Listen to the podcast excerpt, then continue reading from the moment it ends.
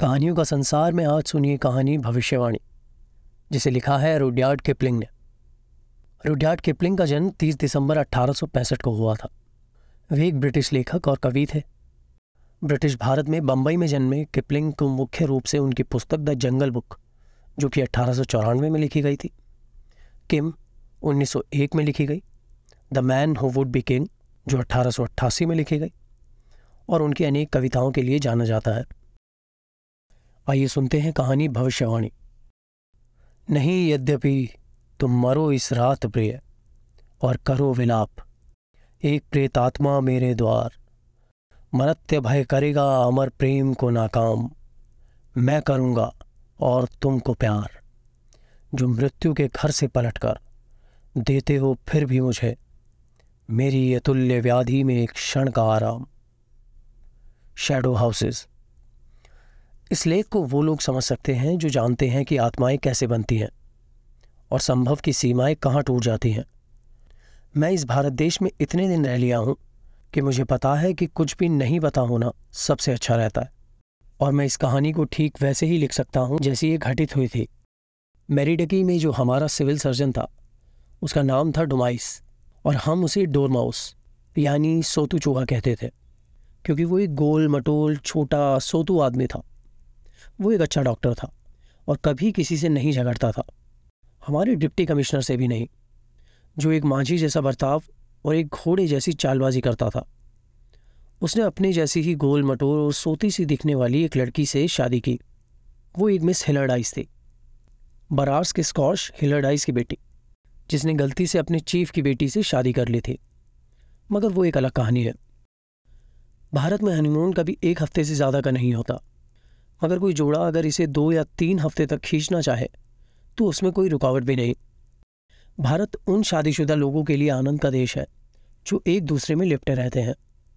वे बिल्कुल अकेले और बिना किसी रुकावट के रह सकते हैं, जैसा कि डॉर्माइस ने किया। वे दोनों छोटू मोटू अपनी शादी के बाद दुनिया से अलग हो गए और बहुत खुशी खुशी रहने लगे। हाँ इस बात के लिए ज़रूर बातें किए गए कि दावत दे, मगर इससे उन्होंने कोई दोस्त नहीं बनाए और स्टेशन अपने ही तरीके से चलता रहा और उन्हें भूल गया। कभी कभार वहाँ के लोग बस ये कहते थे कि डोरमाउस अच्छे लोगों में सबसे अच्छा है, मगर कुंद है। कभी नहीं झगड़ने वाला सिविल सर्जन मिलना बेहद मुश्किल होता है, इसलिए उसकी तारीफ़ होती है। बहुत कम लोग हैं जो रॉबिन्सन क्रूसो का किरदार कहीं भी निभा सकते हैं, भारत में तो बिल्कुल भी नहीं, जहाँ हम बहुत कम हैं और एक दूसरे के रसूख पर बहुत ज़्यादा निर्भर हैं। डुमाइस ने अपने आप को एक साल के लिए दुनिया से अलग करके गलती की थी और अपनी गलती का पता उसे तब चला जब ठंड के मौसम के बीच स्टेशन पर टाइफाइड की महामारी फैली और उसकी पत्नी उसकी चपेट में आ गई। वो एक शर्मीला व्यक्ति था और उसने ये समझने में पाँच दिन गंवा दिए कि मिसिस डुमाइस जिस बुखार में तप रही थी, वो महज मामूली बुखार नहीं था। उसे तीन और दिन इस बात में लग गए कि वो इंजीनियर की पत्नी मिसेस शूट के पास जाने की हिम्मत जुटाता और सहमा सहमा सा अपनी परेशानी बताता। भारत में करीब करीब हर घर ये जानता है कि टाइफाइड के मामले में डॉक्टर बहुत बेबस होते हैं। इस लड़ाई को मौत और नर्सों के बीच मिनट दर मिनट और डिग्री दर डिग्री ही लड़ना होता है। मिसेस शूट ने इसे डुमाइस की आपराधिक देरी बताते हुए जैसे उसकी कनपट्टी पर खोसा जड़ दिया और वो फ़ौरन ही बेचारी लड़की की तीमारदारी के लिए चल पड़ी। उस सर्दी हमारे स्टेशन में टाइफाइड के सात मामले हुए और मौत का औसत चूँकि हर पाँच मामलों में करीब एक है। तो हमें पक्का लग रहा था कि उनमें से किसी एक को खोना होगा, मगर सभी बहुत अच्छी स्थिति में रहे। औरतें बैठकर औरतों की तीमारदारी करती रहीं, और पुरुषों ने उन बैचलरों की देखभाल की जो टाइफाइड की चपेट में आ गए थे, और हम टाइफाइड के उन मामलों से छप्पन दिनों तक जूझते रहे, तथा उन्हें छाया की घाटी से जिताकर ले आए।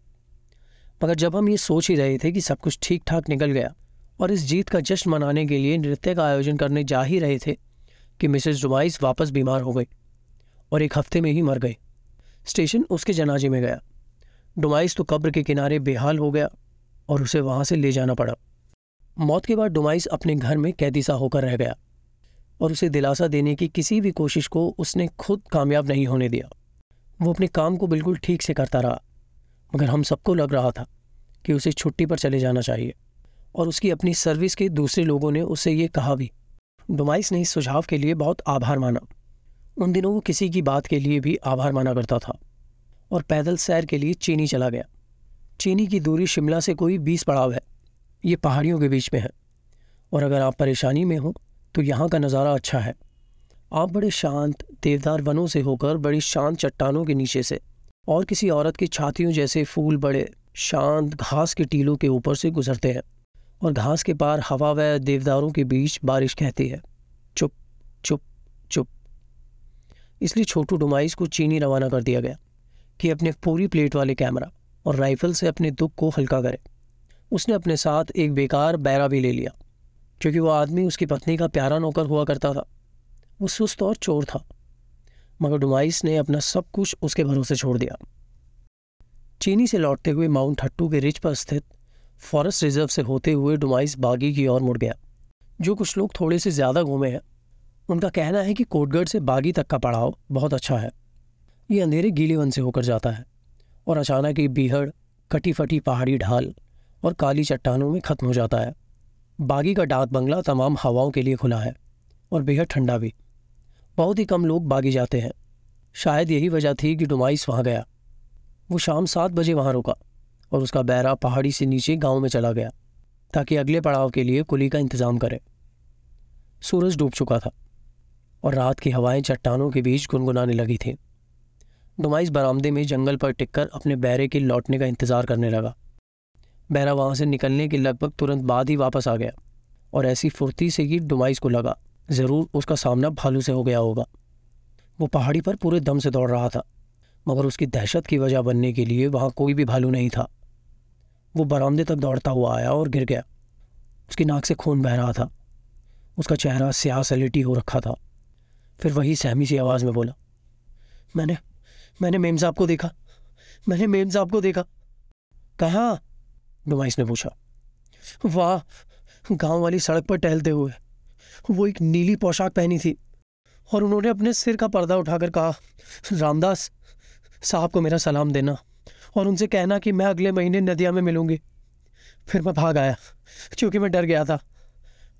डुमाइस ने क्या कहा और क्या किया, मुझे नहीं पता। रामदास बताता है कि उन्होंने कुछ नहीं कहा।